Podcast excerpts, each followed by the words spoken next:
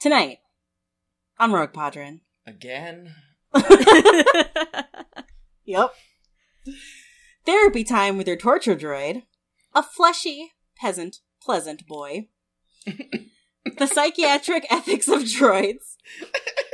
Wait, is it pleasant or peasant? It's it's both. peasant. It's Because he's pleasant and also a peasant. I improvised, okay? Is it. Erika, I'm fine. I'm fine. It's fine. Quell.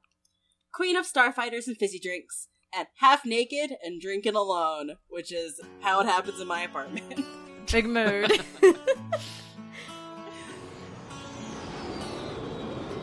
This is Rogue Leader. All wings report in.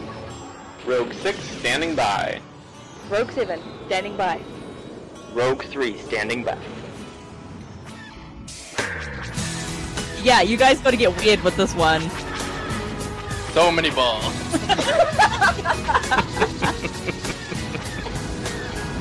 that was so Bodhi. Excuse me, that's Brigadier General Melbar. Yeah, there's, there's two Darth Vaders. They they kind of swap in and out as Natalie Portman and Anakin Skywalker. Pepperoncini!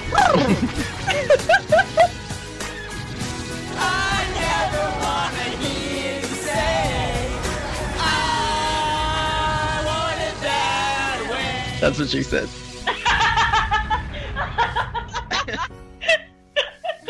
oh no. Okay. Hello, listeners. Welcome to season 13, mission 7, episode 107 of Rogue Podron. Tonight, we'll be doing part one of a very special three part series of Rogue Frieden, Fried Friedron, Alphabet, Alphabet Podron, whatever you want to call it. We'll be talking about Alphabet, Alphabet Squadron. Podron is so much better. Why didn't I write is. that? I don't know Rogue why Yeah. Freedron was really a choice. I mean, Sure, that's okay. it when I sure was. mentioned when I mentioned that I was going to be doing this to my partner, they were like, "Oh, Rogue Friedrin," and I was like, "That seems okay." No, it's wrong. It's Alphabet. Al- Why not, Alphabet fr- at the very least, Freed Podron? Yeah, Alphabet Podron. Okay, it's changed. It's good. It's fine. Wrong. Alright. Alright. Ne- Next time, feel free to workshop it with us, Seth. Let's let's forget that ever happened. Yeah. But before we jump into this very wonderful book, a quick reminder of your hosts. I actually need to open up my little notebook. Hold on. Oh. If Saf, Rogue 7. It's was Danny, al- Saf, Megan, Heath. We we've done this. Sorry. oh, she's Yeah, gonna kill ear- Danny. We met earlier. Uh, we're also doing something new right now where we can see each other on the Skype call except Heath. So I just glared at Danny. Those murder eyes. Yeah. Murder eyes, murder eyes. If Saf, Rogue 7, was an Alphabet Squadron character that isn't actually part of Alphabet Squadron, she would be Nath's droid T5 because she's fed up with BS and is kind to good people. I love that droid. nice. Yep. It's a good droid. nice. When you said Nath, I was like, "Don't you dare say I'm Nath." No, you're not Nath. You're the droid, obviously. Nath Windrider. oh no. no. Stop. Danny Rogue 6 would be Sata Neek because he's a well liked bird person who sometimes, Yes. like, Yeah. makes stuff up, but just for funsies. Yeah. Yeah. I see it. It's perfect. Oh, I hope he lives a long, happy life. oh, yeah. Heath Rogue 3 would be a Shakara grandmother, Nuress, because he's an old that is continuously unimpressed TM with dummies in his mentions. yep. Yep. And I'm Meg, Rogue Leader, and I would be Eureka's droid D6 because I was not made for this, but I am doing my best anyway. Aw, I love Oh, D6 these are as well. good. What a surprise that I is love the droids. oh, weird. Well, speaking of weird surprises, I have a question about Star Wars. oh, you do? That is a surprise. So, to- oh. Whoa. can you believe I, I came prepared with two in a row tonight? I'm so proud of you, Danny. Um, so we're going to be talking about Alphabet Squadron, the book, and and because we're doing this in three parts, I think we're going to try our best not to spoil anything past the part we're talking about. I assume, Yeah, even though yeah. some of us Yeah. have read past it, but we'll do our best. Um, so with that in mind, um, and this is this is, connects well to Meg's intro. Um, which of the five members of Alphabet Squadron was your favorite? Will, Will, Will, Will, Will, Will, Will, Will. I am president of the Willock fan club. That's pretty good. Honestly, a hard question because I'm not sure yet. Oh I know. it's easy. It's Kairos. I love Kairos. of course it is. I forgot Kairos existed for a second. Kairos is absolutely my favorite. The moment Yeah. she was introduced, I was like, there she is. There's my girl. Though I do identify a lot with Chass because Mm. I too like to play really loud music and sing along loudly when I drive. So so Chass is my choice Mhm. for for my favorite for that reason, um, and also just because she reminds me of Jyn Erso in a lot of ways, and Jyn is one of my favorite Star Wars characters, and so I, I like I like Yeah. the comparisons there, and just uh, she's of course our our one non human, well presumably our one non human, still unsure about Kairos. I don't think but- Kairos is going to be a human. yeah, I don't think so either. but um, and and I really like usually the when we've seen I'm forgetting what her species is. A Theelin? Um, uh, yeah, a Theelin. Feeling. Theelin, yeah. Usually when we see Theelins, they're like bubbly and upbeat and bright, so it's kind of fun to see like a more a more emo version Punk. of the Theelin. Very Yeah, emo. kind of punk. Yeah, Keith. Um, it, do you pronounce it Cairn? How did you pronounce that name? I was going Oh, to say Karen. the the um Karen the Adon. intelligence. Yeah. Yeah, I just Yeah, I don't know. I felt like he gave off a big like my job is a little hard right now, but I'm doing it anyway. Energy. Mhm. Like when, he was, when he was flicking that rubber band, I was like, yeah, you are just like frustrated at work right now, and that's a big. That's a mood. mood. extremely relatable. Yeah. And that's that's the thing is that like everyone is super relatable in like very different ways. Mhm. yeah, Right. Freda's a master in that way. Yeah. Is- So because good. like even when you don't necessarily like them, you're definitely like intrigued by them and like can appreciate who they are. Mm. right. Yeah. Yeah. Oof, it's So great. let's talk I about don't them a think we're bit. s- I don't think we're supposed to like him that much, but He's but I do like him. I do Yeah. like I, him. I right? actually, I really don't like him, but I respect him. yeah, yeah, yeah. Kind of like Erica, I think. Um, Mhm. Yeah, so let's talk about Alphabet Squadron. So I am Yeah. provisional alphabet leader for this, I guess, because I wrote the notes and I'm going to be leading us. Um, Uh, can And- I just say that I'm extremely proud of Saf in this because she also color coded the chapters like I used to do. hmm I Extremely took a proud. leaf out of Meg's book. It's a Oh good way gosh. of like separating the chapters. Um, Yeah. yeah.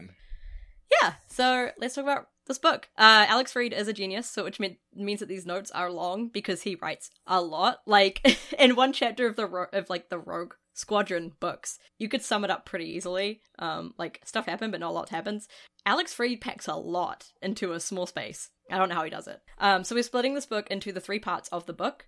Uh, so we will try our best to not spoil the later parts of the book. Um, if you haven't gotten that far. So if you're joining us for this, this will be spoilers for part one. So if you've read part one, you're fine. If you haven't read part one, go read it and then come listen to this. Unless you don't care about spoilers, in which case, who cares? Just listen. It's fine. but really, you should go read it because this book is excellent. It's, It's so very good. and and when all four of us uh, the the four of us all have like very particular tastes i feel like when it comes to like books in general but specifically star wars books so when all Mhm. four of us can agree that like this is a good book like that's pretty good well i, I guess Yeah. heath hasn't actually said one way or the other but i'm i Yeah, I I only read the first part so far, but I'm enjoying it. That's okay good. there you go so in general we all are in agreement that it's like a good book and so that's a pretty good sign so so go read it and then listen Yeah. to this episode Yeah, and it's kind of nice to take, uh, kind of go back to the old format a little bit with this book because it is kind of Yeah, like this it feels kind of like this the spiritual like successor to the X-wing books in a way. Um, Mhm. it's less like uh pulpy fun, but it feels kind of similar in spirit. Yeah.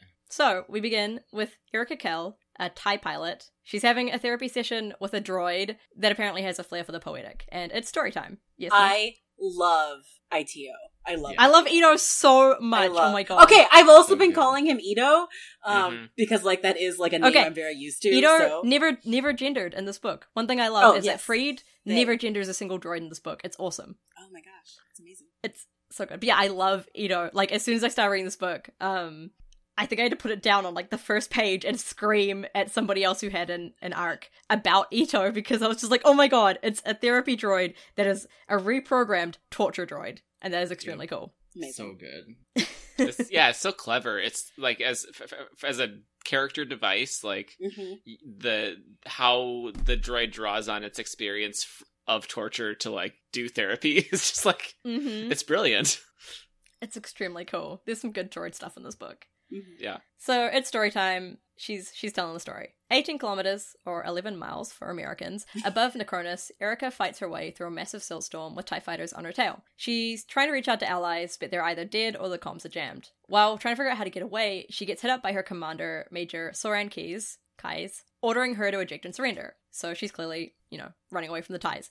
Uh, she doesn't do that, obviously, because Keize may be an admirable guy, but she knows the Empire, and she knows the moment she ejects, they will shoot her out of the sky. So she throws herself groundward and into the heart of the storm to try and shake them off. Two of her pursuing ties are smashed, and the third disappears from the scanner, so she knows that Major Keize, the ace of the 204th Imperial Fighter Wing, must be dead. She can't pull out from her dive, and she crashes. She doesn't remember what happens after that until she's sitting atop her broken tie, watching the storm created by the Empire. She was too late to save Nacronis. Back to therapy, the droid asks her if she's feeling fortunate to survive. Instead, she gets mad at it, and it just lives with that. At the end of her session, the droid conf- concludes that she's lying, so she's not telling the whole truth of the story. We're introduced to Traitor's Remorse, which is where ex Imperials are taken upon surrender until the New Republic can decide what to do with them. So that's where Erica's ended up now that she's surrendered to the New Republic. She goes running, despite her broken arm and healing concussion, because she's smart and practices self care. She misses flying, and her sessions with the reprogrammed ITO torture droid are not actually helping.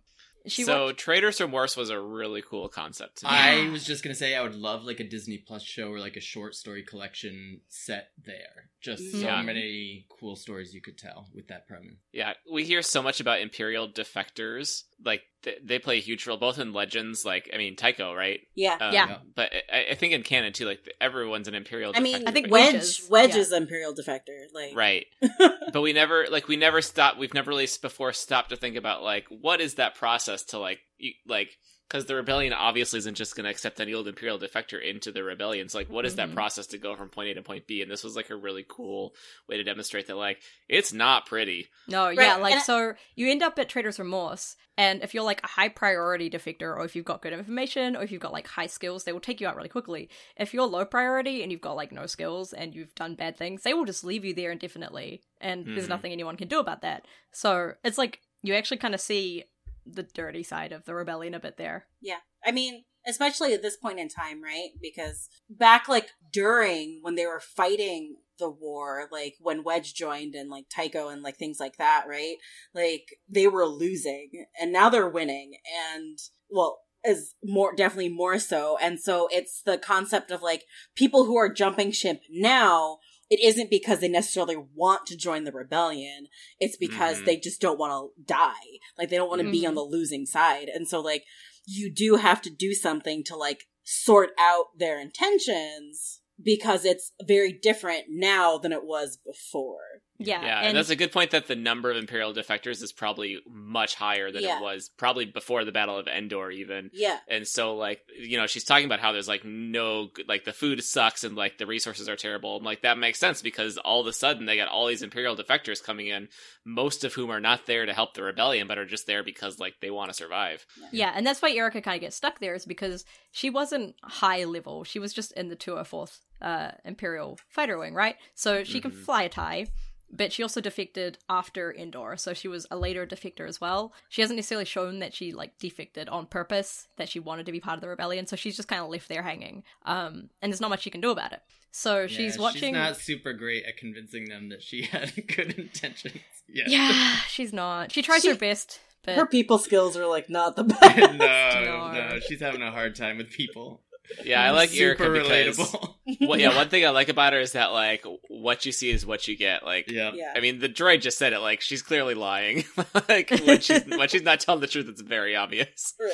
Yeah. Um. So yeah, they they bring in new Imperial turncoats like every day at a timed uh timed carrier coming in, and on her runs she stops to watch those arrive, and they are almost all human because the Empire is racist as fuck, which we already knew. At this point, after Operation Cinder, which if you don't know is the operation that happens in Battlefront 2, and it's basically after Endor, uh, a bunch of messengers from the Emperor, like projecting the Emperor's face and using his voice, turned up to a bunch of Imperial leaders and basically told them to destroy some planets. Not for any like it didn't it didn't ha- offer any strategic gain. There was no reason to actually destroy these planets. They just went and destroyed the planets entirely, which is what was happening at Nacronis. It's just it's like Palpatine throwing a temper tantrum that he yeah, lost. it's Yeah. extremely petty stuff. Although it like now what we know about Palpatine potentially returning in some form in nine makes you wonder if if there's more to it than, than Yeah. just an angry temper tantrum. It could have been like powering the dark side or something from killing all those Yeah. people. That's what I wonder. But yeah, so basically, after Operation Cinder, anyone defend- defecting now has made peace with the reasonless destruction of planets for revenge. Um, as Erica says in the book, they make a conscious choice to forget the cost. Uh, so she basically thinks they're all assholes because they are. I mean, it's true, they are. Yeah, they are. Yeah. uh, Balosar Man approaches her while she's watching the new batch arrive. Did you say a Bulbasaur man? Balosar. He's a Bulbasaur man now. It's the same uh species as the guy who offered Obi Wan death sticks. Yeah. So they've got those little like air These stalks. little- They're so cute.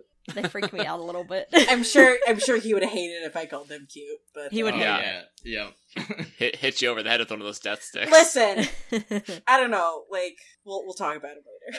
yeah. So he is Caern Adan. He is a New Republic intelligence officer, and he's asking who she's waiting for, and she's not really waiting for anyone, but she points out a Death Trooper washout because he's got the surgical implants for it, um, and she's pissed that he's allowed free roam, and he's just accepted as a traitor, basically, because he was trying to be a Death Trooper, and that is a very bad thing. Uh, Caern Adan digs in with like info about her previous team, the 204th, and he's like trying to pry out emotions from her basically and read her a little bit because Shadow Wing, the 204th, is causing chaos and he wants to make a working group to study them. So he wants her because she used to be part of them. She wants a military position, but she's not wanted for that. Nobody trusts her with a ship. So this is kind of hmm. like her only option, but she's still not like, she doesn't want to. So she kind of like walks off and he's like, I'll find you later. She goes off to start a fight with that stormtrooper slash that failed death trooper because she wants to brawl. Instead, she's there when someone sets off a bomb which is a regular thing in Traitor's Remorse because ex Imperials, or people who still believe in the, the Empire, they want to kill these people who have turned their backs on it. So there are a lot of bombs happening. and there. it's very easy for them to get in because the rebellion doesn't have the resources to have security. Mhm. Yep. Yeah. So she ends up actually helping the ex Stormtrooper out of the rubble. Um, and the quote, which I like, is He was a bastard, she reminded herself as they lurched towards the exit. But then, so was everyone at Traitor's Remorse. So basically, like, she realizes that, yeah, he was awful, but everyone there is, and she's part of that. And she really needs to get out of this place. So we, we cut to Caern Adan flicking rubber bands at a hollow of Erica, Yes. projected by Ito. They're trying to figure out what is actually true about her and what she's lying. Ito's like, she suffered trauma, and if she's a spy, then she's a shit one because we're already suspicious of her. and Caern is just mad that the New Republic doesn't actually care about intelligence because he's like, intelligence is important. Without them, we would not have won this war. So he wants to prove how important intelligence is by taking out Shadow Wing with his working group. Aito seems somewhat skeptical of his motivations for this. Like he's like, is this really for like pure intentions? It's probably not. yeah, I like I like that premise of like I really want to take out this group of TIE fighters. Not because they're the enemy and they're bad, but I just want to prove to everyone that intelligence is important. yeah, he's Pay He's a- attention to me. he's such a dweeb. Yeah, I am a, really into him. a dweeb with his little. It's good. It's good. Oh, so there's a party happening under the grinning moon of Jarrus. Ugh, my Will boy. Lark, it's it's Meg's boy, a fleshy peasant boy, is being accosted with drunken love by his squadron mate Sata Neek. Are you okay there, Danny? Yeah, I'm trying to. Did did one of our Legends pilots have the last name Lark? Maybe. No, I don't think so. No. Okay. I don't know. I he, he- so I I'll, I would had Kel Kel in my brain whenever Will came on for some reason. I don't know why. If it's just because their names sound similar, Will and Kel, but I mean, they which is both funny have because Kel is Erica's last name.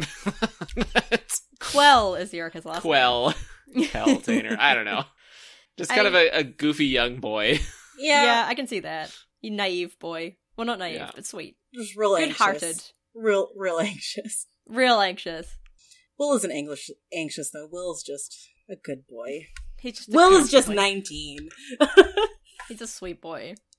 We get a bunch of names for the squadron Sonagari, Ret Boy, Nasi, and Renunja. The Riot Squadron, which is a cool name. I like that.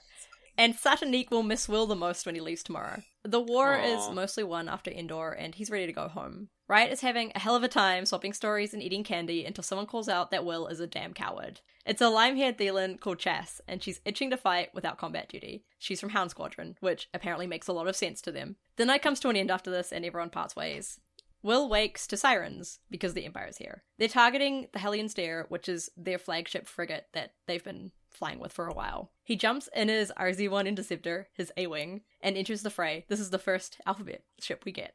He talks to a starfighter. He just, like it's an animal. It's very sweet. There are 30 eyeballs. I appreciated the use of mm-hmm. eyeballs. Thanks, Freed.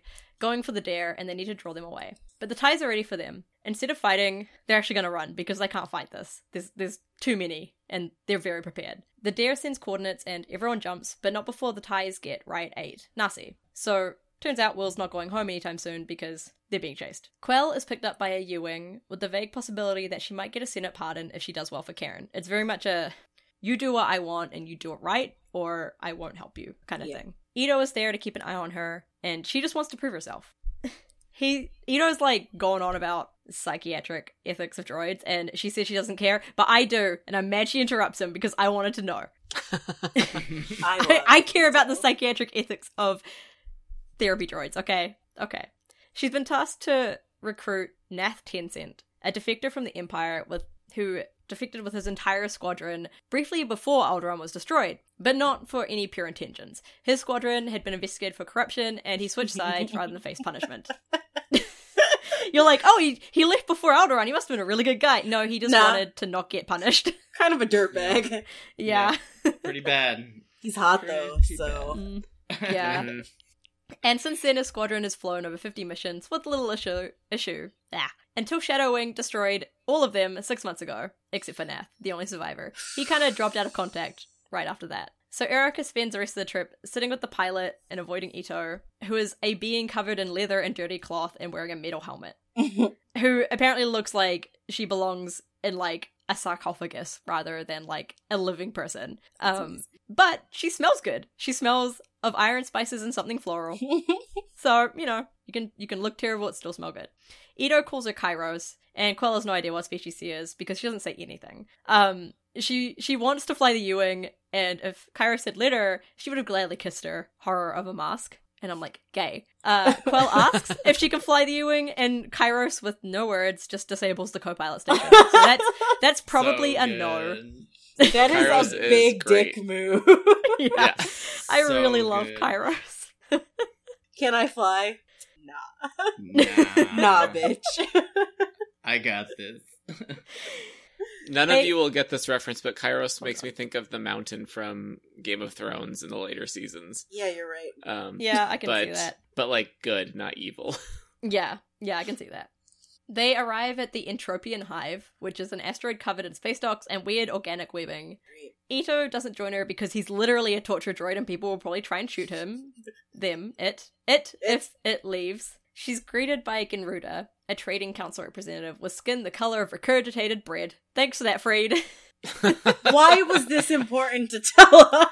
I don't know. Who's trying to suck up to the New Republic and thinks I mean, that this she's this like, part is from Erica's perspective, right? Like that's just the way that she thinks. I guess. She's the worst.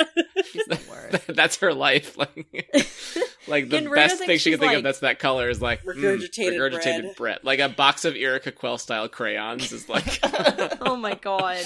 Like, Like, Genruda's saddest trying to suck her Cetus green. because Crayon. He's like, he's like, ooh, maybe I can get in with the New Republic with this girl, and she's like looking at him, going, "Regurgitated bread, disgusting. Bread. Oh this my is not God. fair." He's going on and on about how much they. Well, I don't think he's a he. Actually, I think he's a them. Anyways, Genruda goes on and on about how much they want to work with the New Republic, and Quell actually can't imagine anyone making deals with a place that has pirates and slavers. But then she finds herself doubting the New Republic leadership, so she kind of gets mad and questions Genruda on the steps the Hive is taking to comply with the New Republic. And she ends up getting info on a Republic pilot that is apparently, like, there to protect them for the Republic. Genruda points out a Y-Wing on top of a pile of starfighter trash where it belongs, and says that this pilot flies one, which means that he must be Nath Tensent, who is a Y-Wing pilot. He is unfortunately not at home right now, so she has to wait. Quell reports to Ito, and the droid gives her no further instructions, much to her chagrin, because she doesn't know what she's doing. So she goes and buys food. A mood. As she looks for more info on Nath, she's jabbed in the neck with a needle and knocked out. She's doing so well so far. She's trying her best and it's not She's going doing well. so well. Yeah, Erica's a great example of like really trying hard and Just Not things knowing just very not bad. going well. Yeah. I do appreciate that her first thing is like, I'm gonna go buy some food. Yeah. Same. We head back to Helion's Dare, and Ch- Chass is ready for a fight, which I think is just her permanent state of being. That is her 100% just like default state. Yeah. She points out to Renunja, Riot leader, that Riot doesn't have Nasi's body and she could still be alive, so grieving her like this is wrong. Renunja isn't willing to risk lives on a miracle by heading back to try and save her because the Shadow Wing was overwhelming them. She says, Had you known Nasi, you would understand. And Chass storms off because she's right, she didn't know Nasi, so she doesn't understand. But she's mad, and she manages to restrain herself for the rest of the funeral. Riot has its own funeral ritual, which I think is something really cool that Freed did to actually like have funerals for the characters that die. Um, they use ion detonations to cause a blackout and then have candlelit eul- eulogies, which is kind of cool. Uh, the moment that the lights are back though, and Riot is exchanging stories about Nessie, Chass loudly decries the fact that Nessie could still be alive, and Riot doesn't seem to care. She really wants to fight, but everyone is like, it would be a suicide mission to go back, and nobody wants to do that. Helion's Dare had received a garbled transmission from a scout ship right before the attack. Imperial forces had tracked them down to destroy anyone who might have the message. They don't have time to decipher the message, but now the data must get back to the Republic because it must be important if Shadow Wing is so determined to destroy them. Chass doesn't really like Renunja, but she likes Sata Neek. Riot and Hound wonder if they found a third Death Star, and that's why the Empire's after them. Will says someone's gonna build another one one day, and boy, how right you are. Lil knows. Will knows. She learns that Riot was at Endor and is immediately jealous and awed. But before she can ask about it, the frigate comes under attack. Chass climbs into her B-wing, which is very exciting. Uh, but they're basically just delaying until a jump to hyperspace because they can't fight. She doesn't want to run, and this isn't the mission she wants.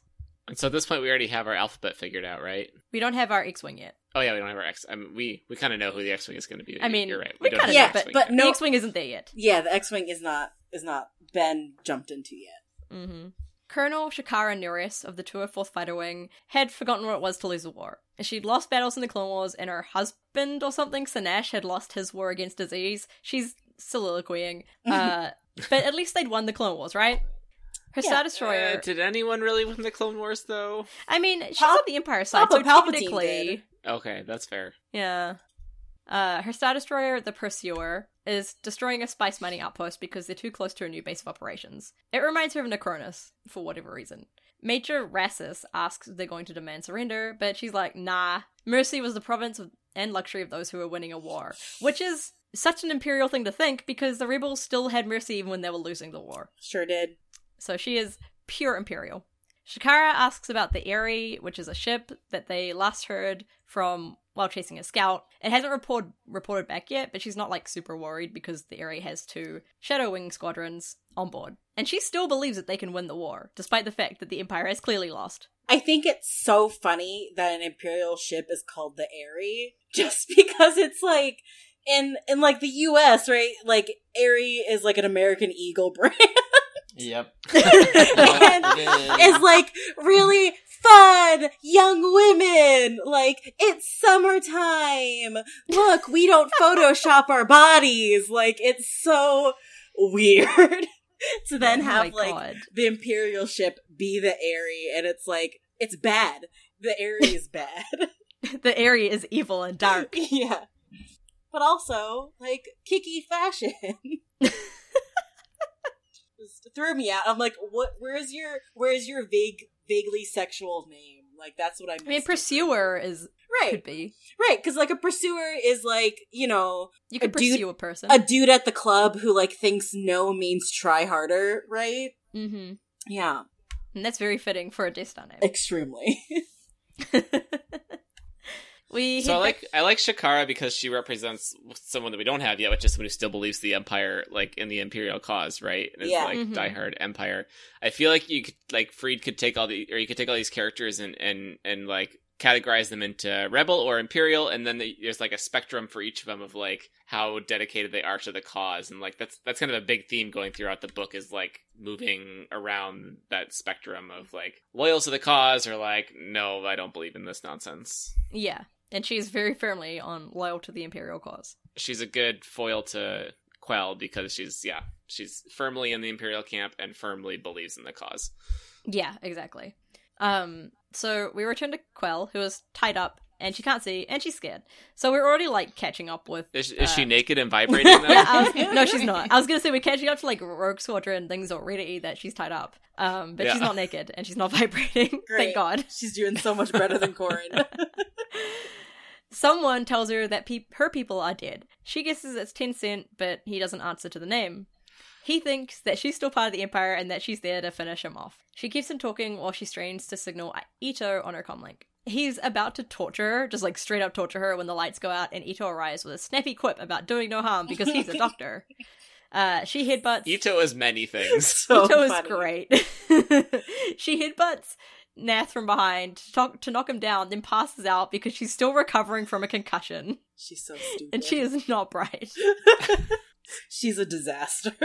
yep. So they switch places. Nath ends up passed out on the floor. She thinks he could be ruggedly handsome, but he's built like a brick shit house, or as she says it, a thug. so he's he's Which- bulky. I don't know why that's not handsome because like that's extremely handsome. It's not it's not it's not Erica's type. Okay, that's fair. She's she yeah. feels yeah, yeah. She feels awful, like in general, but she tells Ito that she's fine. She's fine. She'll be fine. So that Ito will go away. Nath eventually wakes up and they they talk over drinks because she could have killed him while he was passed out and she didn't. So now he kind of trusts her. Quell is drinking brandy, which is her father's drink. Her brothers taught her to appreciate it, but she's watered it down for the mission so she's not like passed out drunk. Nath delicately sips spice wine, and I want to know if that's like the drug spice wine or like mulled wine, because two very different things. Very different things going I- on there. I hope it's a mulled wine. Like I hope too. I hope it's like a fancy mulled wine. Yeah. Also, the fact he's like she notices that he's delicately sipping it. Um, he's got he's got some class to him. He's a man of taste. Yeah. He doesn't want to go back to the rebellion. He's happy lying to the hive about his official officiality of his being there. Um, he just doesn't want to go back. Like his entire squadron died, right? He hates this. Quell knows that she'll never be like her mentor, Soran Keize, but she's gonna have to try to finish her mission. And he had like a way with his people. He was a very good leader. Shadowwing is still active, and does Nath want other squadrons to die like his? He tells her about his squadron's last mission, which is very intense. He didn't like asking his squad to be heroes, but they did the mission as a favor to someone else. Nath describes in detail how his squad mates died, how the mission went wrong, and because a Star Destroyer jumped in. They were flying Y Wings, so they couldn't get past the Star Destroyer, obviously. There's so the first ran- problem. Yeah, that was the, that was your first mistake, buddy.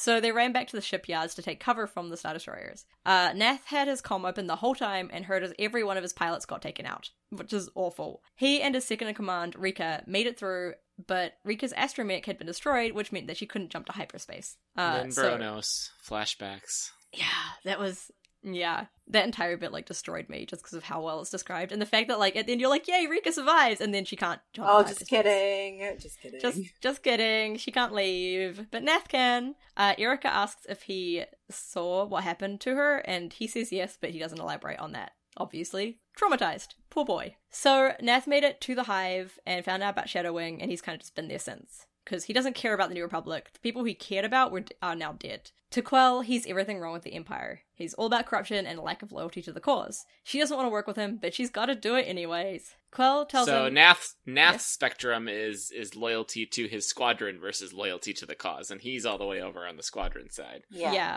But, but, then they all only that one up, squadron. So he kind of fell off that spectrum entirely. Yeah, because his squadron. hmm You can't be loyal to dead people.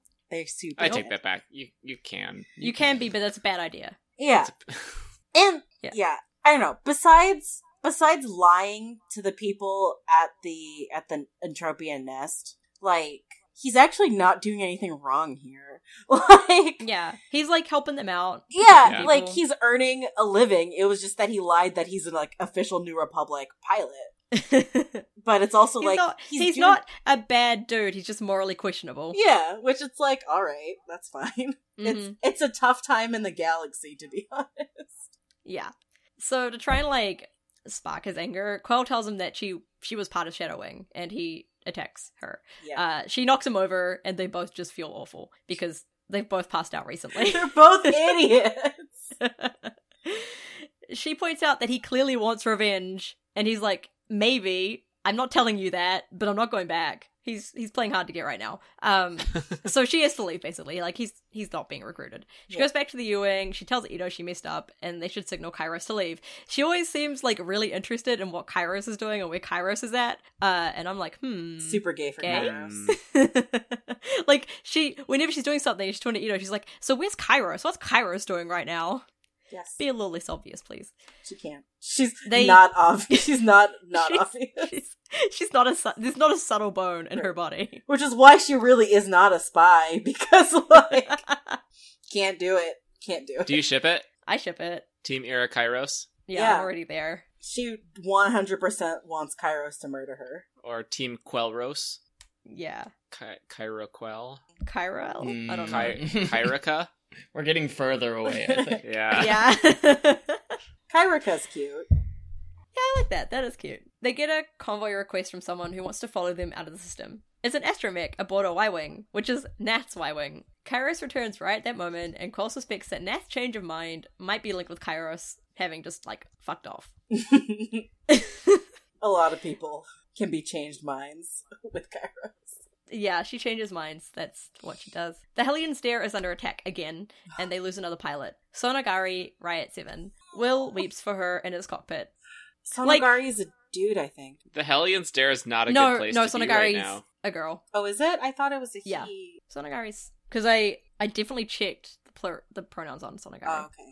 Yeah. Um. Yeah. So like, it amazes me how quickly Freed makes me really sad for these pilots that I barely know. Like, genuinely upset at how he writes this. It's extremely good. Captain Kreskian of the Dare explains to the crew that they're in the outer reaches of the Oridol cl- cluster, which is a region of densely packed stars that make hyperspace navigation incredibly difficult. He's hoping to shake off their pursuers there because each jump they make will take hours to calculate, and it's not going to get them far. So hopefully, the Empire will be just as confused as them. After Sonogari's funeral, the off-duty pilots settle into the clubhouse, which is the unused morgue of the Dare because it used to be a medical frigate, which is Uh huh. You know, joyful, the fun. morgue. It's great. They swap stories. They forego bedtime and play Who, What, Where, a game where they must describe how they think they're gonna die. A fun game. They're having a rough time. Very fun game. it's Great party game. It's yeah, that's that's definitely a party game. I guess it really just goes to show like how It's gallows I don't know. humor. yeah yeah how much they Mhm. know they're gonna die. Yeah. Will's who is Lena Coro, an elder back home, and she'll tell everyone who needs to know. His what is falling in flight from somewhere very high. Chass calls him out on not having a wear, but his wear is very high. that cheeky boy. Chass is who? Mon Mothma. I love this because I would be Chass in this conversation as well. Same. her what is reactor core explosion, and her where is Death Star 3. And she's like, put it together. Everyone laughs, but Will feels like she's just proclaimed his or her own doom because she's very intense about this. When Will goes to sleep, he dreams of Polyneus. Polyneus? I don't know.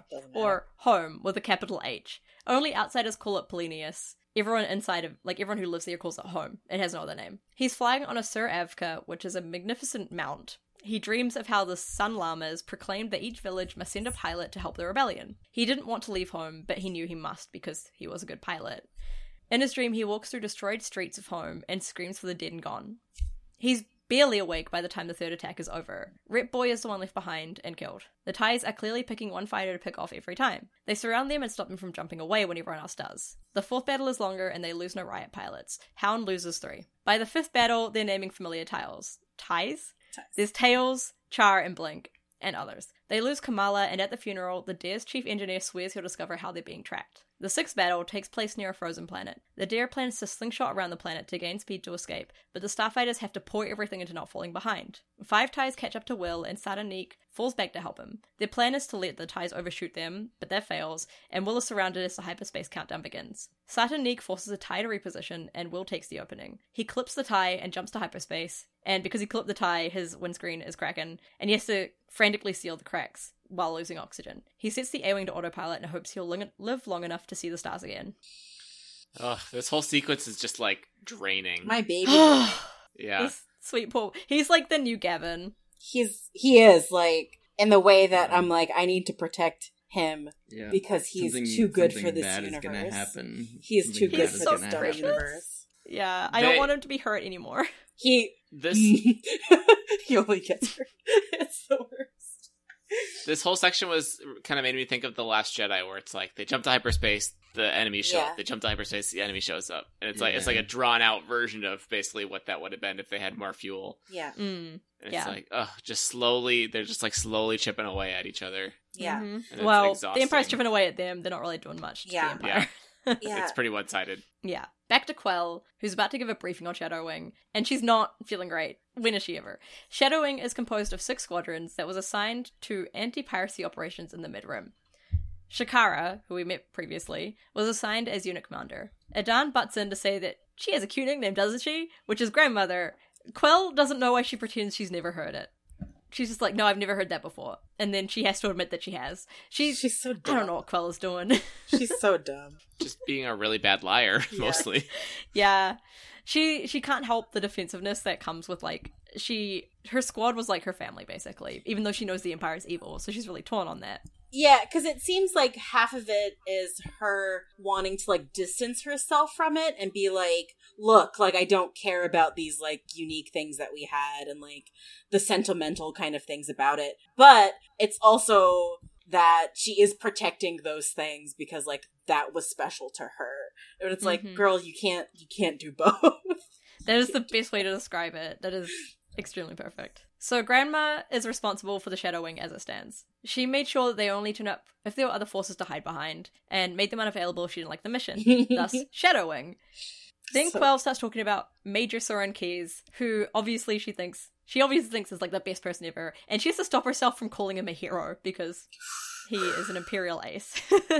he made everyone in Shadowwing better, and between him and Grandma, the 204th rece- received prestige and was assigned to the Pursuer. Adan asks how the, the commanders are doing now, and Quell is like, well, Keize is dead, and Grandma's probably still around and holding the unit together because she'll take orders until the Empire surrenders for good. Adan takes over the briefing. Kairos, Quell, and uh, Nath, I hate his, his name is the worst, are tasked on investigating Shadowwing and creating a plan for finding them by the time they reach the Barma battle group. Quell asks if the battle group is waiting on them, and Adan is really defensive when he's like, no, they have their own mission, but they'll help us if we need the help, kind of thing.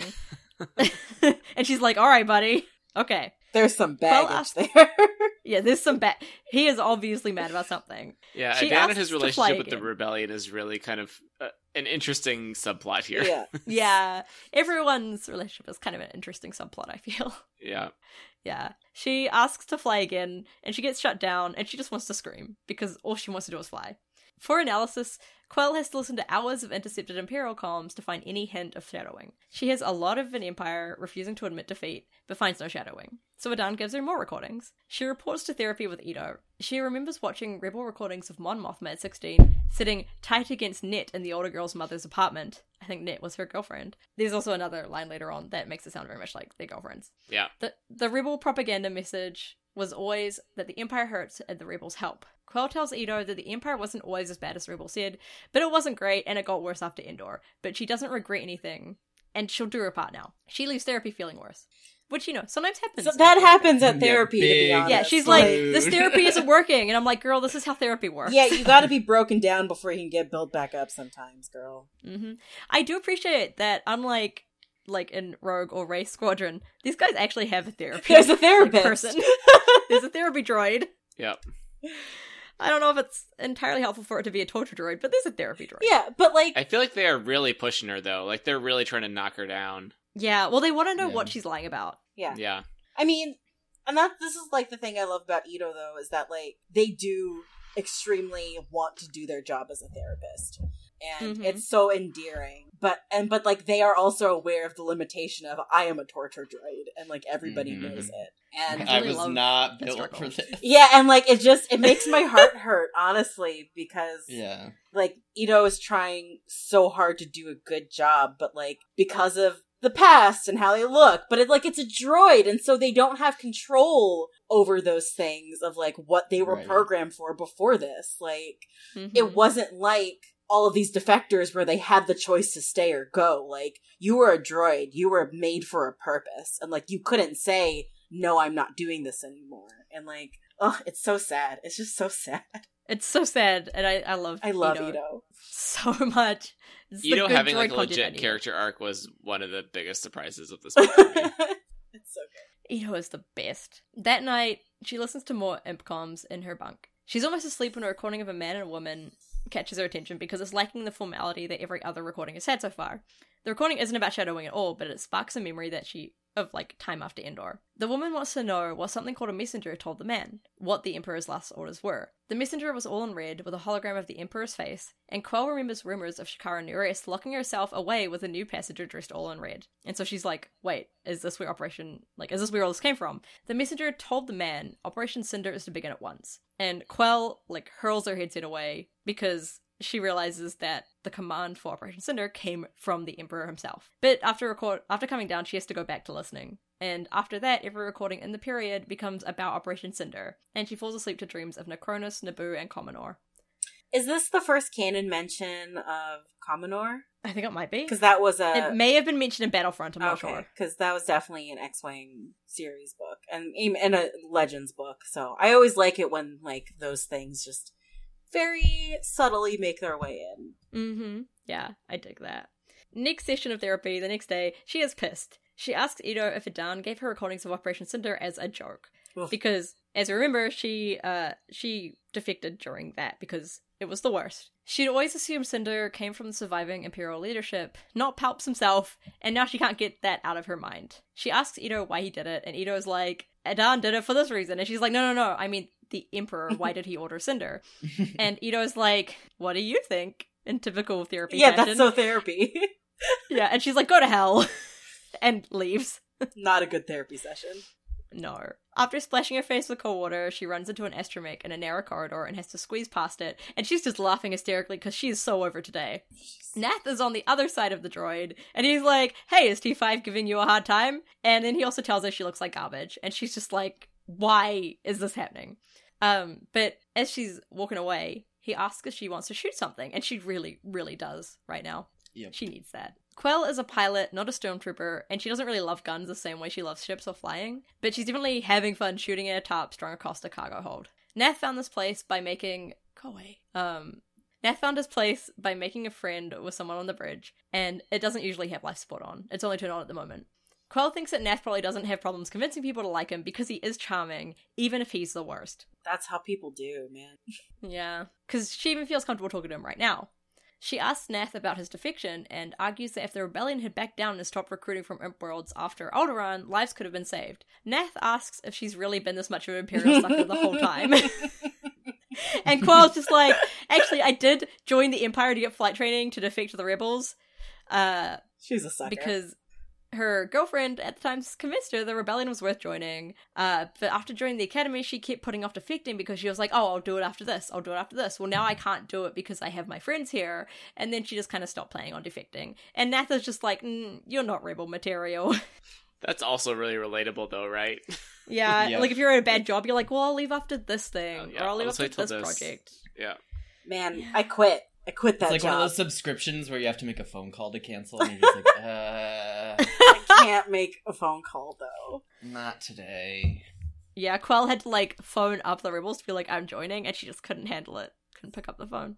When she leaves, she asks Nath about how Kairos convinced him to join them, and he's just like, ask your boss. And she's like, oh, okay. Chess Nachadag is crowned Queen of Starfighters and Gallant Protector of Fizzy Drinks. And I would just like to say I am very happy that Fizzy Drink is the canon phrase in Star Wars because that's what we call them here, and it makes me very happy. Nobody yeah, else better gets than Starbucks except me. Spasoda. Spasoda.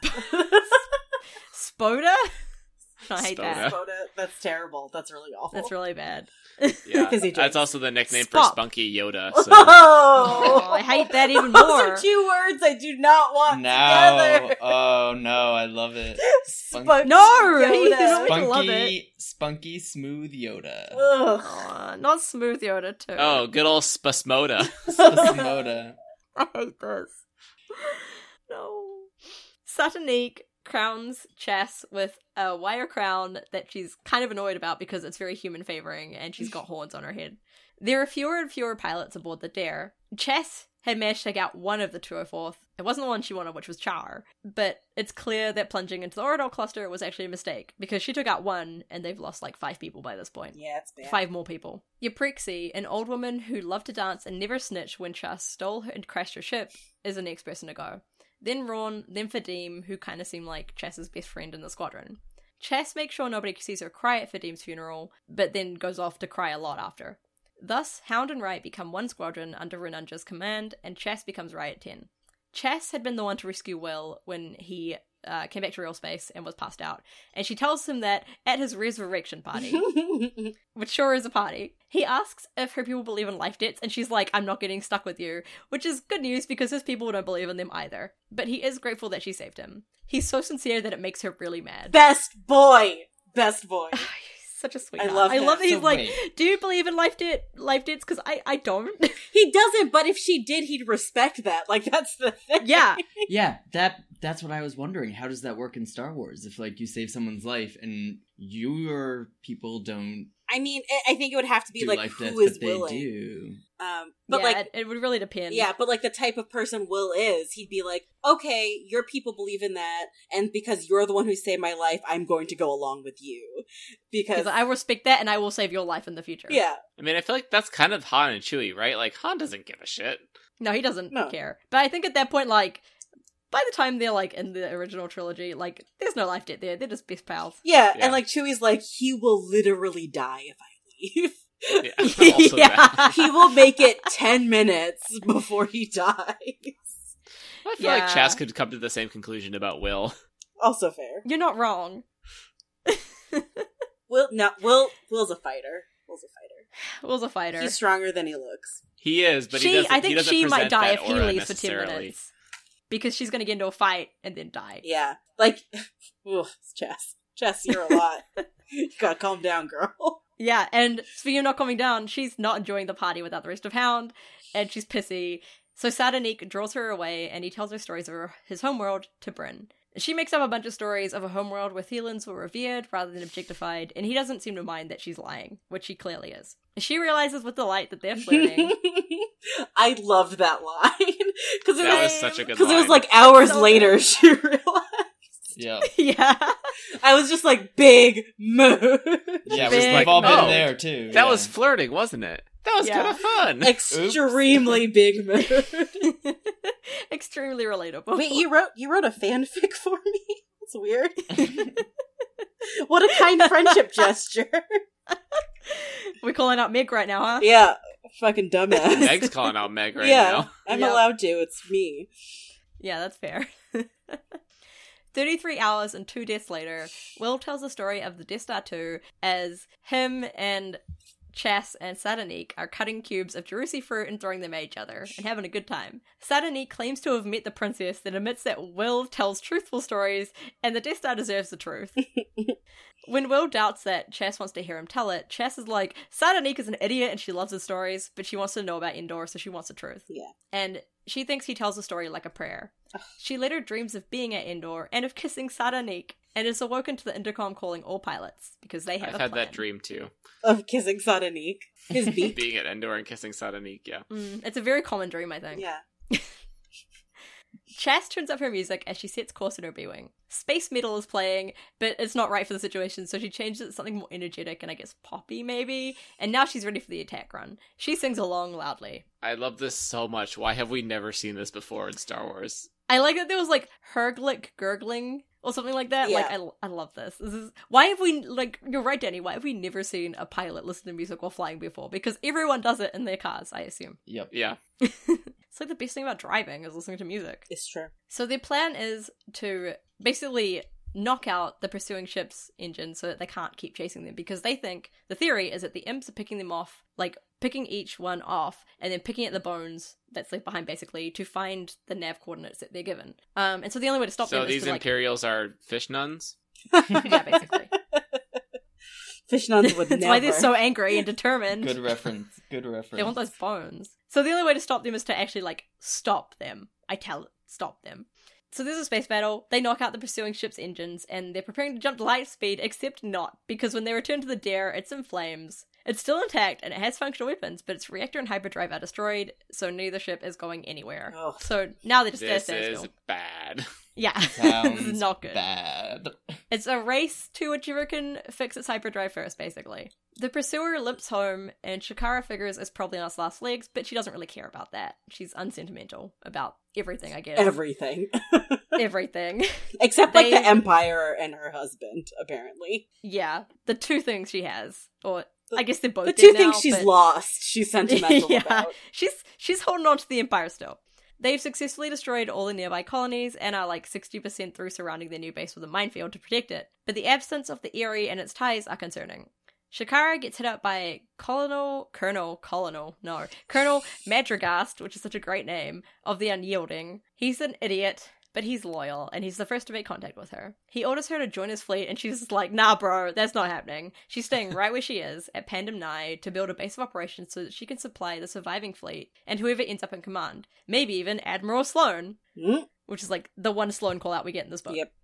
She tells him to come visit soon, and they'll get him repaired and restocked, and he's just like, oh, okay. He's kind of humbled by this because he realizes she actually has a plan unlike him. Going back to Erica Quell, she believes in rules because they keep the galaxy predictable and livable, and the Empire has nurtured her love of order. Now she's in a rebellion, which she is like, it's founded by lawbreakers and, and anarchists, which isn't necessarily true. but she's gonna struggle learning to bend her principles for the rebels. So she's practicing. She sneaks into the cargo hold where she was shooting with Nath, which is now dark and without life support. She heads over to like the deactivated astromix she saw earlier, and she just picks one at random. It boots up and it's like, I'm working, everything's great. They're both surprised by Kairos. With inhuman speed, Kairos takes Quell down and knocks off her oxygen mask. The droid goes at Kairos, but she warns it off, and I appreciate how loyal this droid is already. Quell, thinking she's gonna die, tells Kairos that she needs a chance to make it right. After a moment, Kairos presses the oxygen mask back to Quell's face and tells her to make it right. Then she leaves. And then they kiss. I wish. I wish. Not yet. This is this is the three book series, remember? Yeah, Yeah, first of a trilogy. There's time. this time. Time for them to find out they're related. Oh no! Yep. Just going by the. Star Wars template. oh no! Yikes. Quell makes her way to the ship moorings and picks a starfighter in the same way she chose a droid, so random. She loads a droid and it brings the ship to the loading ring. Quell jumps into a T 65 X Wing. There's the X Wing. It takes her a moment to recognize shield controls after flying ties, which have no shields, and she's just like, whoa, no wonder they don't have to learn how to dodge, they have shields. That's so rude. And then she's like, oh yeah, I shouldn't be mean to them because they won. Correct. the astromech informs her that its name is D6L. She gives D6L a message to send upon departure that she's going to investigate a lead and rendezvous back within 24 hours because she's going to run out of oxygen by then.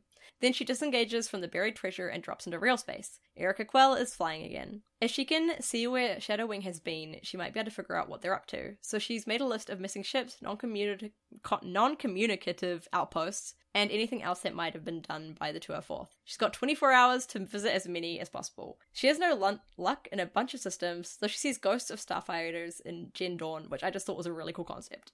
Between jumps, she remembers the 204th bombarding McTraddy. She'd been horrified, but she'd done her job regardless. After, Major Keize had noticed that it had affected her, and he pulls her into his office to talk with her.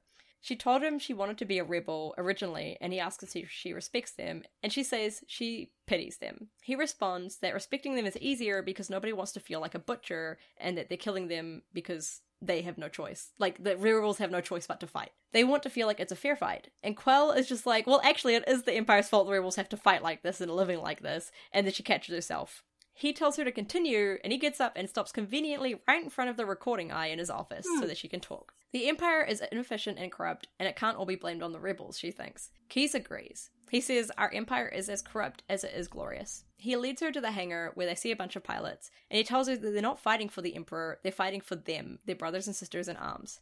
She comes back to the present when her X Wing arrives in the Jira system. The Hellions dare had failed to check in, but there's no sign of a battle. She's about to leave when DL6, I feel like I wrote, is it D6L? I have been naming this droid wrong the whole time. Okay, D6L gives her an analysis of Jiros' exosphere. There are traces of hyperdrive fuel and particle fire, which means that there was a battle. After a closer look, she heads back to the buried treasure, sure she has what she needs. When she gets there, she meets with Adan, Nath, and two armed crew members, which is a bit much in her opinion. But Adan is mad and he's threatening to throw her out of an airlock. he is mad. She tells him to check her ship's logs and asks if D6L and asks D6L for confirmation. She thinks D6 understood what she was doing. Nath suggests Adan gives her five minutes, then decides if he wants to space her. She asks for two.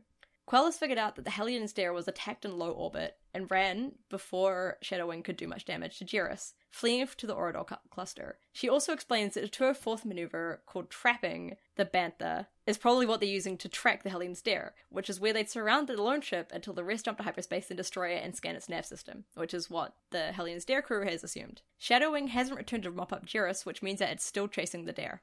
Okay, so you know when I'm reading Star Wars books that like I glaze over all the space battles and strategy and military movements, but as soon as I saw Yeah, that they were describing something that, called yeah. trapping the bantha, I was like, "You have my full attention. I'm very interested in Sign this." me and actually up. learned a military maneuver because of it. yeah, Freed knows how to Trapping get our attention. Title of my sex tape.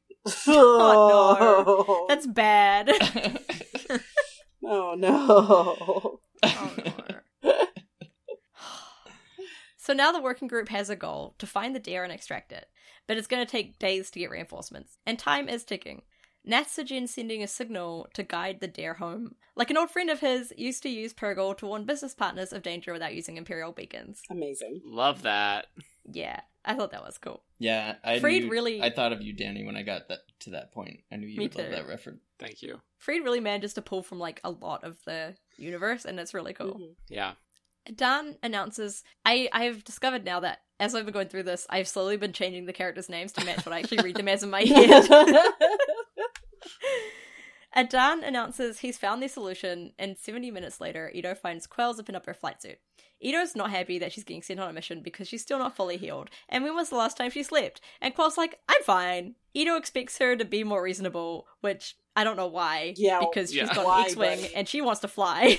I really appreciate Ito's focus on self care. Mm, me too. So the U, X, and the Y head to Harakos 15, an Imperial research facility studying the Oridol cluster. Quell's got provisional command of the mission. The facility seems deserted when they arrive, but D6L wants to power up weapons and open their swirls, and she's just like, not yet, not yet. She sends a comm to the station pretending to be part of the 204th and requesting emergency landing. A droid rejects her request. The droid isn't caving, despite what she says, and Quell's torn on whether to attack or keep at the facade. Nath saves her by shooting at her and yelling over insecure comms to kill the hostage. She races for the outpost, and despite Nath. the droid telling her she's not authorized, the outpost's weapons ignore her and aim for the other two fighters. So his improvised uh, idea is working. that could guess. turned out real bad, Nat. It could turn out real bad. Got lucky there. Yep. Right as she's hit, pretending to head over to dock, she gets D6 to lock S-foils into attack position and pulls up, taking out the outpost guns. Through a viewport, she sees people at their stations and realizes the facility's defenses aren't fully automated. She remembers Ito being like, Well, will you shoot your former people? And at this moment, she's like, Actually, yeah, I will. So she lets off a torpedo. Two hours later, they've captured the station and a few survivors and are sending probes into the cluster to search for the dare. That's really all they can do for now. The rest is up to the dare. Will waits in his A Wing as desperate repairs are made within the dare. They're at a stalemate. If the TIEs press the attack, Riot Squadron will just go destroy the carrier and jump out, and the TIEs will be stranded because they have no hyperspace drive. They all kind of just have to wait now. Will whispers to his A Wing like a Saravak, and Sata Neek yells for Chass over the comms because he's been proven right that Will does talk to his ship. Oops, the poor boy left his comm open. buddy. That that whole sequence was really cute. Yeah, Yeah, I love Will. I love it. he's very good. And Chess didn't respond instantly, and she's asked why. And after a moment, she plays her music over the comms. And a quote from this, which is really good, is Will laughed. In that one instant, he loved Chass na Chadic more than anyone else in the world.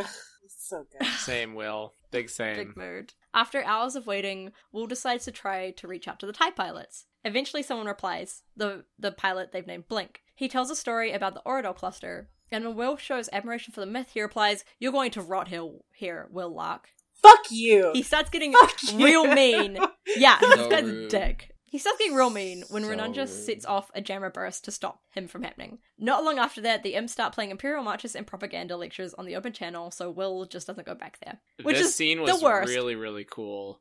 Like we, we hardly ever see the two sides kind of talking to each other, Yeah, and it really it kind of reminded me of like just the, the idea that like you know in a war there are soldiers fighting for sides, but at the end of the day they're all just like people. yeah, except the And, Yeah, it Empire and I, of that- I thought there was going to be a the moment of like dicks. like connection between them, and then they go the other way and turned out to be assholes. it's like, oh come on, Yeah. Yeah, they Yep. doubled down. yeah. mm-hmm Yeah, I. This is why the Empire is bad, the Empire because they're all dicks. Eventually, the imp carrier starts to move, but the dare isn't ready yet. Renunja says Riot can run since they all have working hyperdrives, but everyone agrees to stay and fight, and Renunja's happy that they say that. Then the ties are on them. They take out Mirish, then head for Chass, and Sardanik makes a beeline to help her, Will following. In an instant, Sardanik's fighter is gone, and Chass, Chass is asking where Sardanik went, and all Will can do is try not to die.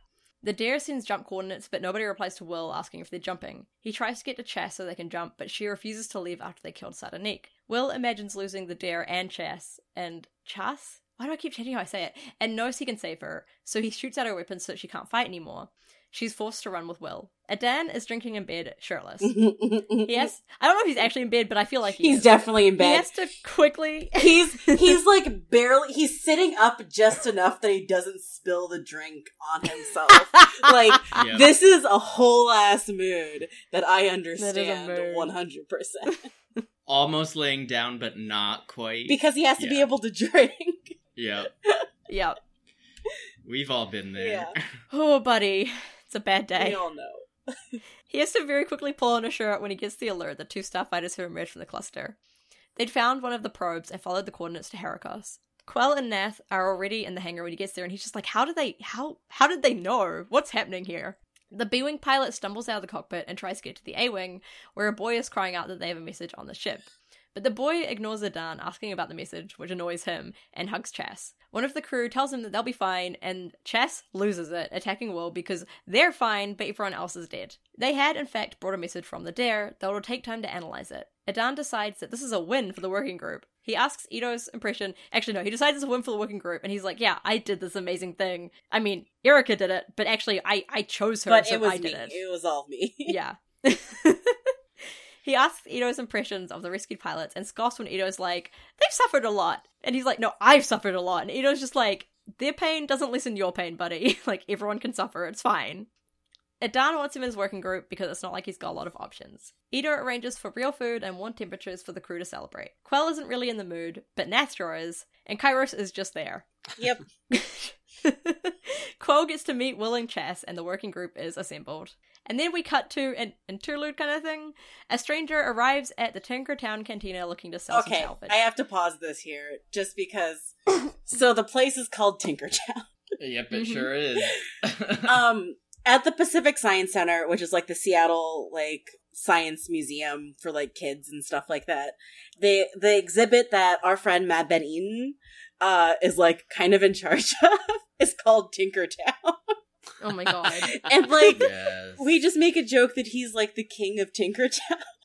to like even where my dad has referred to him as such. So when I read this in the book, I flipped out and I was like, when is he gonna read this? Because like I need to talk to him about this. Oh my right god. now. That's really Because there actually is a Tinkertown like canon in Star Wars. I'm so excited for him to read this book. this book is truly something for everyone. It truly is. It's amazing. So he goes to the cantina looking to sell salvage, and cantina people are the best people to find information from. He gets directions to a buyer and heads back out. He gets jumped and his gear is stolen, so he goes back to cantina and is like, "Hey bartender, you obviously told them I was coming." Uh, he holds him at gunpoint and is just like, "I just want to talk." And it turns out he actually does just want to talk. His name is Devon, and the the barkeep is Gannery, and the gang forces Gannery to give them info, or they'll burn down his cantina. Devon offers to train the people of Tinkertown to fight back against the gang, and then he does exactly that. The gang comes for Devon in the night, and he just cooperates with them. Their leader, Virant, Vryant, Vr- Vryant, wants. It's got Ryan in it. Yeah. His name is just Ryan now. Ryan wants Devon to stop what he's doing. It's Bryant with He a can either- V. yeah. He can either leave with money or work for Ryan. Devon makes his decision easily. Gannery finds Devon a little while later walking back from the meeting with a fresh limp. The communications tower where he met Ryan is on fire, and nobody's going to be leaving it anytime soon. Part of him hopes that Gannery will be like, hey, come back to the cantina, have a drink, I'll look after you, but instead gets politely told to fuck off. There's no place for him in this town. Yikes. This whole thing was so intriguing. Yeah, like even like this random character that I don't know anything about. I'm just like, oh, what's happening? yeah, I was instantly just like, "Oh, Devon is cool." Yeah. mm-hmm. just, just the way he just kind of came in and was was like let himself get beat up, and it was like, "All right, we done with this? Cool. I'm gonna go train the rest of the town to beat you guys up, and then we'll be back." Yeah. devon is like the most noble character in all of Star Wars. Yeah. And that's the end of part one. Yeah. I hope we learn more about Devon later in the book because it's very random and That intriguing. Was very random. yeah. It's so good. I'm so excited. This was like such a good book. This is such a good Mm-hmm. yeah, I'm enjoying it. It's yeah, really good. and I I mean it's it's a pretty traditional approach like part 1 like gathering the team together, but but every character already stands out so uniquely on their own. That's something that Freed is extremely good at. Like the same thing is kind of there in Twilight Company. Um, hmm that each character, like within meeting them in a few sentences, like they stand out as a character. Yeah. Can't remember Yeah. their names now, but I love them all. And again, kind of that like organizational, like neat, kind of OCD esque aspect of my personality, like we talked about with Pokemon, kind of enjoys this too, where we have one starfighter of each type, and we have one pilot to go with each of them, and I can Yep. associ- think of each pilot from each ship and their personality. Yeah. Yeah. Yeah. And I like that the ships don't necessarily like it works for them, but they're not necessarily like the person that you would assume would be in each ship. Like if you didn't know Yes. like what they were already piloting, right? Like you wouldn't really think that Will is an A-wing pilot based of like what we already know of A-wing pilots. no, Will's totally a Y. Wing pilot. Right, like and like um Nath is an X-wing. Pilot. yeah, and that Yeah. like Chass would be in the A wing because of like the the speed and like the recklessness of it and stuff like that. So it's really Mm. it's really interesting of how they put them each in their fighters, but it kind of does it goes against like what we presume of like the people who usually do this stuff, right? but then it suits them so well. it does. anyway. It absolutely does. Yeah. It's really good. Like Nath is like scrappy and kind of like trash, but he's good at what he does. Right, like, right? he's, like a Y he wing. is a Y wing, one hundred percent.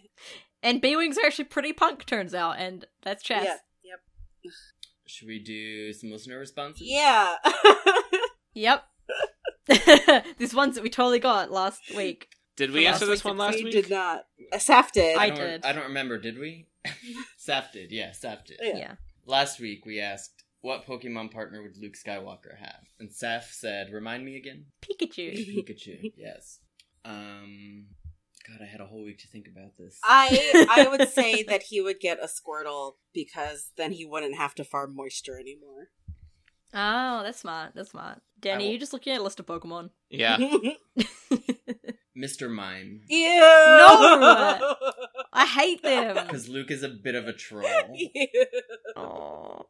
Old Luke would definitely have a Mr. Yeah, Mime. o- old Luke would have a Mr. Mime with him on. Rey the turns up to island. Jakku. There's a Mr. the Mr. Mime. Mime. I'd be like, I'm out. Chewie, turn this around. so I think Luke's Pokemon partner would be Staryu. Oh. Okay, yeah. Because I feel like you could use Staryu to power a lightsaber. It's got kind of a kyber crystal thing going on there. All right. all Oh, right, yeah, I can see that. And also, it's just the first Pokemon that came up on my Pokédex when I opened up Pokemon Go. Another good reason. Star you and Star That's me. fair. Um. All right. We got so many responses We to got this so question. And only responses. like six. when we actually release an episode and like ask a question, throw it out there, we don't get this many responses. So what, what the hell, People everyone? are excited about Pokemon? Yeah, Pokemon. people just love Pokemon. I guess so. I think it's gonna catch on one of these days. Yeah. Ash, I can't wait for like a week from now. Danny's gonna show up and be like, "I caught seventy-eight Pokemon. Here's my favorite one." I've memorized their It's so stats. yeah. Uh, Ash said Eevee because they're both just plain good boys. Normal type. That's her. Normal type good boys. And then Dinner Leader replied and said, I know almost nothing about Pokemon, but Eevee was the first one to come to mind, and I feel very validated in thinking so because Ash would know. Eevee is the only one know. he likes, so Wait, Wow. wow. leader, do you want to learn about Pokemon with me? Great, because you'll learn about it last Yeah. week. I mean, he keeps calling them Digimon just to piss me off, but Oh, that's oh, mean. That's bad. Wait, what is Digimon? Oh, Danny, Digimon we is a whole can't. other We property, can't. Don't worry that about rings a very faint bell in my because I love Don't Digimon. it's a whole other property. I love Digimon. It's not like Pokemon. It is not like You won't care about it as much. It's- Was it? It was a knockoff. It wasn't connected. It's No, it not a knockoff. It's off-brand. It's Pokemon. not. Oh, Oh my my god. It's not. It's its own thing. It's completely off-brand different. Pokemon. Shut the fuck up. It's Pete. nothing like Pokemon. Shut up. this, this is Danny, how it's Rogue off-brand Podger Pokemon. dies. Oh my god, I'm gonna mute Heath. Wait, I can't because we're recording through Audacity. Damn it. Damn it. Yeah, my mic is staying on. Damn it. anyway. Uh, next answer. X Wings and History said a wall. Ri- I, some of these I don't know because there were a couple generations I skipped. Yeah. A walrein is a walrus. That he regu- yeah, and he included a photo, and it's yeah, Ah, yeah. it's an animal that can be milked. I don't know if you can milk it in the game, but I doubt it. but I bet Luke would Luke's going to, I if guess. So. Oh my god, I just googled the Walrein and I love it. Okay. Okay, so going back to the seal thing really quickly, the first evolution of it is Spheal, which I think is a shit seal because it's not a seal, it's a sea lion for one thing. But second form, Sealeo, is actually the closest to an like an anatomically correct seal. My hatred about it is that it is like blue and yellow, and those are clownish colors, and I'm offended by that. Anyways, back back to Star Wars. Uh, Forrest said a Wampertata that forces him to make up for bullseyeing so many back on Tatooine. I love Wampertata. I love good. that. That's cute. so good. RV Andy said Miltank, which I don't actually know what that I, is. I feel like that's self-explanatory. a giant cow with udders. Everyone's Another- just doing milking jokes. Another milking reference. we should have seen this coming, but somehow I didn't. I love it. I love it. It's perfect. Odie said Flareon. Luke always needs a fiery redhead by his side. That's cute. that is That cute. is. Ben. this was very unexpected. like I almost think it was a typo. It's not.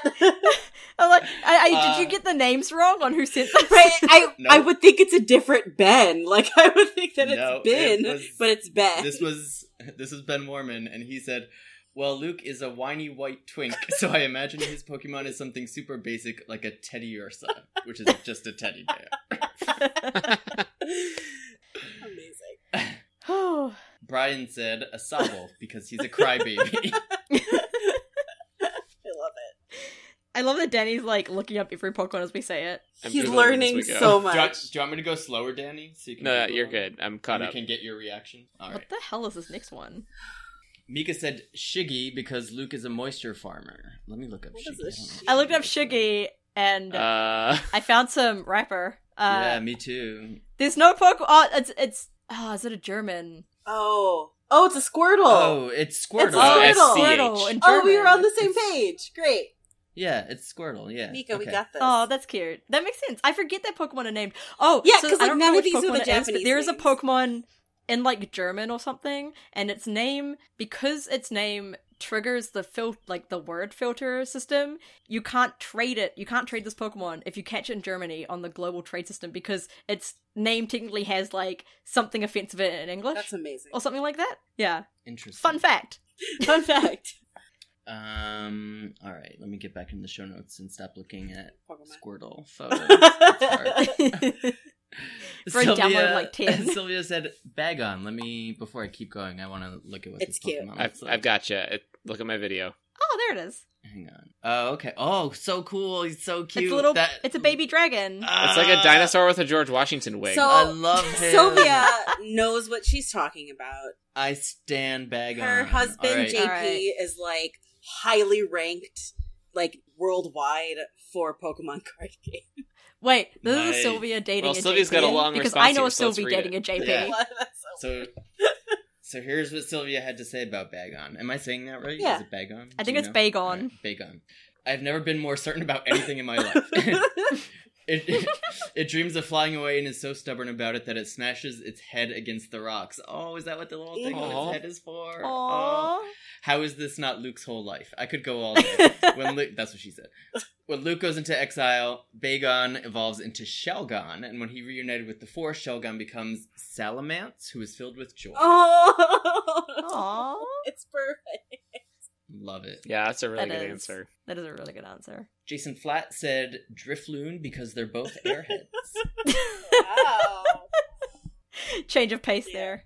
Lucas said, I'd say Riolu or Lucario, since their ability to read someone's aura seems a lot like the Force. Lucario's real good. Hmm.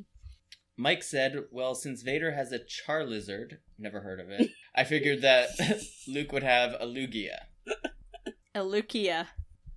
Is Charizard just Charizard? I think it's just misspelled Charizard. Yeah, I think they meant Charizard. Abby said Eevee because Eevee is the cutest and can evolve with friendship, just like you. Aww. It's true. I know, but it's so stupid. so. Yeah. Swara said Squirtle Squirt, which doesn't give much info about why you chose Squirtle, but All right. there it is. um, Tom the fanboy said Charmeleon specifically because then they can both be read five. Oh, Oh, I get it. Because Charmeleon is number five in the Pokédex. That's cute. Yeah. That's really cute. That is cute. Ben Newton said Star Staraptor, Staraptor, because it, that's one I don't know. Is it a raptor, like a dinosaur? Uh, I'm looking it up. Oh, no, I think it's a Oh, bird. Yeah, it's a bird. Uh, yeah, typical. That also makes sense. That's the other kind of raptor. Yeah. ben Newton said Star Raptor because it's kind of like Skywalker, and when it grows up, it just decides to peace out. And this is a quote from, I believe, the Pokédex, probably. Upon evolution, this Pokemon leaves its flock to live alone. Oh, no. It can be highly aggressive, persistently attacking even larger foes in spite of illness or oh, injury. Oh no! That's That sounds like Kylo Ren. yeah. Greg said, I think he'd have a sand shrew. Sand shrews are simple, wholesome desert lads. Fair. That's cute. Yeah. And then we got an email from Thomas. How did we got an email from a question we posted four hours ago on Twitter? Yep. It's been like eight hours since then. Why didn't they just tweet it? Uh, that may not have Twitter. Wait, Wait, then yeah, how'd they see the it. question? Because we only posted this our on pro- Twitter. did Thomas email this from the future? It could be like it could be like someone who doesn't have a Twitter but like looks at Twitter Oh, account. maybe. I choose to believe that Thomas is from a week in the future. cool. Yeah. Uh, yeah, this is freaking me out. Luke's Pokemon would be Clefairy because he's a soft doofus. yeah. That's really cute. At first, I thought he was gonna go into the Clefairy Gengar thing, and I was like, no, this is too much. he's definitely listening. Is this also from them, Danny? Yeah. Oh, yes, and the email ended by saying, Longtime archive crawler, first time question answerer, will probably leave you a gushy iTunes review once I work up the ability to sign up for an account. Aww. What a sweetheart. Thank you, Thomas. Thanks, Thomas. Thank you. The future sounds nice. And this week's The future question- sounds nice. Oh no, I had a feeling this was gonna happen. Good. Wait, This we need to give good out listening question. bodies Right, yeah. first. Oh yeah, Sylvia uh, definitely, definitely, gets one. y- yeah, definitely a Bodie for Sylvia. Sylvia. Yeah, absolutely. I want to give one to Forrest for Wampertetta. That's good. Yeah, That's that really one's good too. And I don't know what to give Ben for saying Luke is a whiny white twink, but Something. It's a it's a shiny it's a wait glistening Luke saying that he was what was gonna go to Tosche Station to pick up some power converter. converters. yeah. How about just some glistening power converters? Yeah. Okay. Some glistening power converters, there you we get go. some glistening power converters, Ben, for calling Luke a whiny white twink. so I just I still can't believe it. I can't get over it. It's hard to believe. All right, this week's question: What is your favorite color of Yrica Quell crayon? I need to think about I definitely Yeah, need to me think the about this one. of this. Yep. This is just ugh ugh. All right, Twitter, Twitter. All right, listeners, listen to us. I've lost my mind by hey, the end listeners, of listen to this us. marathon. You, Steph, you worked hard this it's hard to be rogue leader. You get to take the rest of It the day is. off. I respect Big. I don't, Danny. I have work to do after Oh, this. no. no, it's okay. It's Queen's birthday, even though it's not actually her birthday, which is a public holiday in the Commonwealth. All right. God save the Queen. to respect the Queen, I have done this. Um, all right, listeners, hit us up on Twitter at Rogue Podron with your answer to our question. We actually will. We're not recording the next episode right after this, so there is time to answer Mhm. this.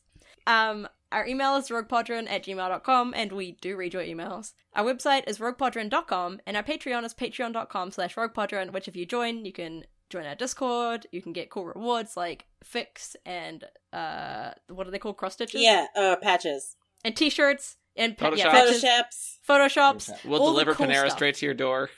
Yeah, we will. If you pay us a certain amount, we will deliver Panera right to your door. Um, unless you don't live in America, I guess. Yeah, Yeah, we'll they figure have it to out. be Paneras. We'll figure it out. It'll be cold, but it's fine. I will. I will ship a bowl of broccoli cheddar soup overseas. Oh God. Customs is gonna like hate you. threat. That sounds like a threat. Please don't. Yikes. You can subscribe to us via the Rogue Podron feed on iTunes, Stitcher, Podbean, Spotify, and Google, or any of your other favorite podcatchers. Please rate and review us on iTunes. We love reviews. We love the stars. Um, We're so hungry. I'm so hungry. I'm so hungry, and also, wait, no, actually, at, after this long episode, I'm kind of glad we don't have any, so I don't have to read them. but leave us reviews. I will read them out loud. So whatever you say will be said verbatim by me, probably. Yeah, so you know, include some horse noises and stuff like that. Yeah, Yeah. go for it. Have fun. As long as it's five stars. as long as it's five stars. Great. And if it's not, if it's not, then Danny will ship the cold soup to your The door. threat. No, it'll be hot. I'll warm it Oh up no, first. that's even worse. How is it still hot? Why is it still warm? that's ominous. It's so ominous. I'll put a heat lamp in there with oh, it. Oh, jeez. All right. Oh, this is not going to be good. All right. I'm shutting down our Patreon before we all get arrested. All right. So next time it will be Alphabet Podron Part Two, and with that, this is Rogue Podron signing off. Fucking finally. Patch out. Pew pew pew pew pew pew pew Pew, pew. A B X Y Z. No, A B U X Y. A B U X Y.